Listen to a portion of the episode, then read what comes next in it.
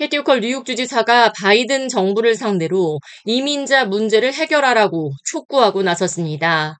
호컬 주지사는 정례 브리핑을 통해 연방 정부가 망명 신청자들에게 노동 허가서를 발급하는 데 있어 속도를 높여야 한다며 이민자 문제는 바이든 정부가 만들어냈으며 바이든 정부가 해결해야 할 문제라고 지적했습니다. What we've said all along is just let them work and help us out financially. This crisis originated with the federal government and it must be resolved through the federal government.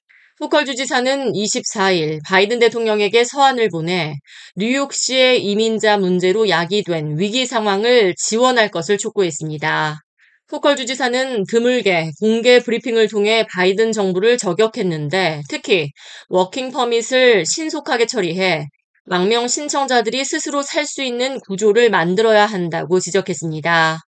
이어 백악관의 실질적이고 적극적인 개입 없이는 계속되는 국가적인 위기 상황을 시 정부 또는 주 정부 차원에서는 해결할 수가 없다며 연방 정부의 이민자 정책으로 인한 부담을 뉴욕주가 너무 과도하게 짊어지고 있어 과부하 상태에 걸렸다고 비판했습니다. 특히 working permit을 받기 위해 망명 신청자들이 수개월씩 기다려야 하는 절차상의 문제가 있다며 이를 가속화하지 않는다면 망명 신청자가 유입된 뒤 정체되는 상황으로 인해 뉴욕시와 뉴욕 주정부의 과도한 경제적, 행정적, 인도주의적인 문제가 야기된다고 말했습니다.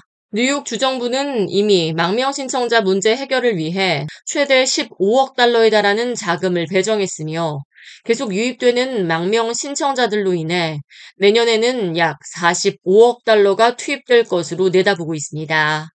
현재 공화당 측은 바이든 정부의 이민자 정책으로 인한 국가적인 위기 상황을 2024 대선 캠페인에서 공략하기 위한 기회로 엿보고 있습니다.